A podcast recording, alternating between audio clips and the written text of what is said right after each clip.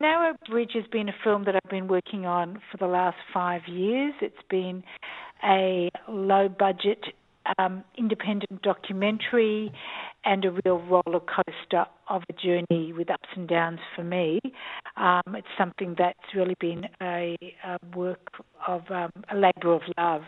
Um, so it's a searching journey really into the souls of four people who, um, after going through terrible pain, develop strength they never had before. So it follows the stories of two Israelis, two Palestinians, two women, two men, who each lost a child or parent in the conflict, and um, instead of responding with anger or depression or revenge, have managed to transform their grief into a bridge for understanding and building reconciliation. Um, so that's kind of the story of the film. And I'm a child and adult psychologist in my day job, and I, I work with people who've experienced trauma. So it's kind of through my lens as a trauma psychologist, trying to understand their journey, trying to understand how they managed to do what they did. Um, but beyond their personal stories, there's also a, a more social slash political side in that they all belong to the Israeli Palestinian bereaved families organization or grassroots movement, which is quite controversial in both Israeli and Palestinian societies. Um, and um, even controversial, I believe, uh, amongst some of the other relatives of the four characters in the film. Some of the brothers or parents were against uh, cooperation on this level. That's true. Some of the relatives didn't want to come to the joint Israeli Palestinian memorial ceremony when the people in my film spoke at that ceremony. That that's true. Um, I, I'm very aware that um, holding that ceremony on Erev Yom HaZikaron is very confronting for people. Um, as Meytal in the film says herself, um, Yom HaZikaron is a sacred day, the most sacred day in many ways in the calendar for many Israelis, and people want to be able to remember their own fallen and to have to remember the fallen on the other side, on the enemy side, is very confronting for people. But I know that the people in the organisation are aware of that difficulty and that complexity, but they feel that remembering the deaths and, and mourning that together is a step towards trying to prevent further deaths in the future. Let me guess the reaction of many Israelis and Palestinians to this film. Um, they'll say, "Oh, she's an outsider, uh, an outsider. She lives in Australia. She couldn't possibly understand the um, the agony of living with the day-to-day threat of terrorism from the Israeli side and from the Palestinian side. She couldn't possibly understand um, the uh, day-to-day realities of the occupation." Um, but you have actually worked in a Jerusalem hospital as a psychologist with um, victims of violence from both sides, haven't you? Right. So let me tell you a little about that. I am an Australian. I um, I was born here. Um, I was involved in a Zionist youth movement in in my teenage years, and uh, was always felt very connected to Israel. And then I came and did my masters in psychology at the Hebrew University, and lived and worked in Jerusalem for eight years.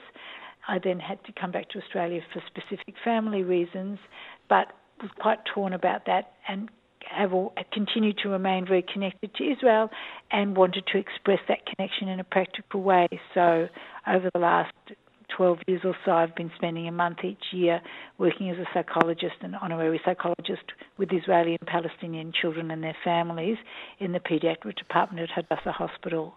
Um, and um, through that work, I really saw the first I saw firsthand on the one hand, on the one side, the effects of the ongoing conflict and how fear and hate can grow on both sides.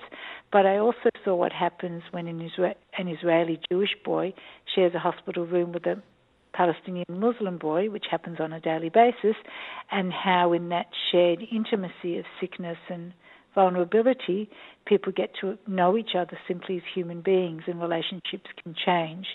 So I think that grief, like sickness, can level people in a different way and create a bond.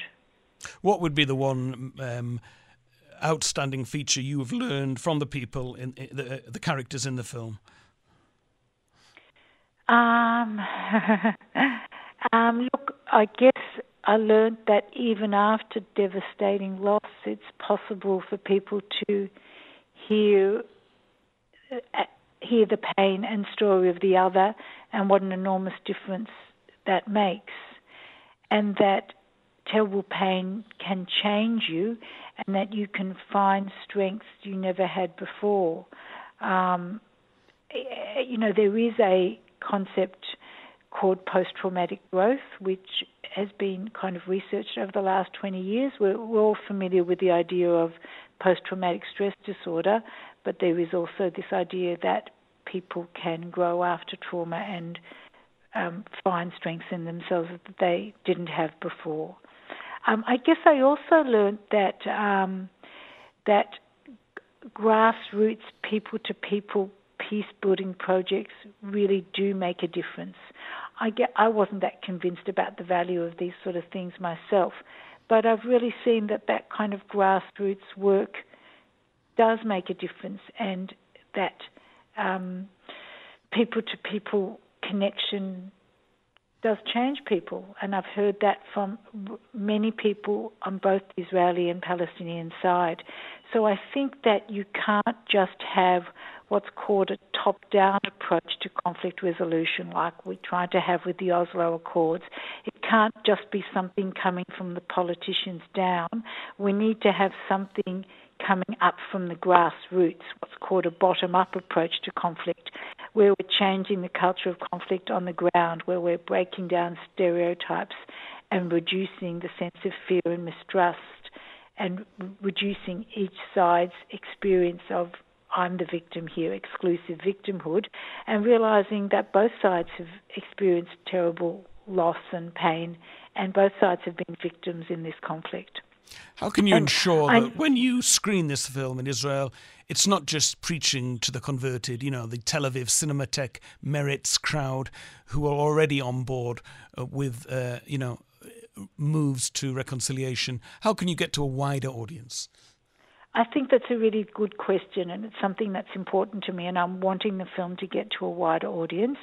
Um, um, the film has got a number of different distributors, one who's trying to sell it into the different television broadcasters. So I would really love for it to be screened on Israeli TV. Um, the other thing I'm doing is I'm building a social change program around the film, so doing a shorter you know, um, 56 minute version of it um, with a study guide around it that could be used in Israeli and Palestinian community centres, schools, um, that sort of thing, and, and, and, to provide a basis for discussion and workshops. The film so got uh, was got, the film got very good reviews and international film festivals. It was described as an impact film. What does that mean?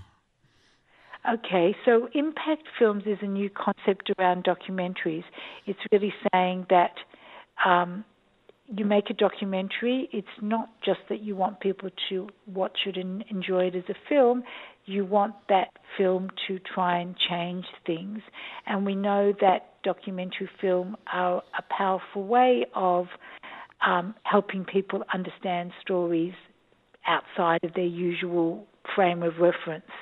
So it's trying to leverage the use of the film to to create change on a range of different levels, on an individual level, a community level, political levels. So it's finding ways to use films to create change. And finally, the title, Narrow Bridge. What does that mean? okay, so um, the Narrow Bridge resonates in a number of different ways. These bereaved Israelis and Palestinians are building a bridge of understanding between their two societies, uh, trying to build a bridge of reconciliation.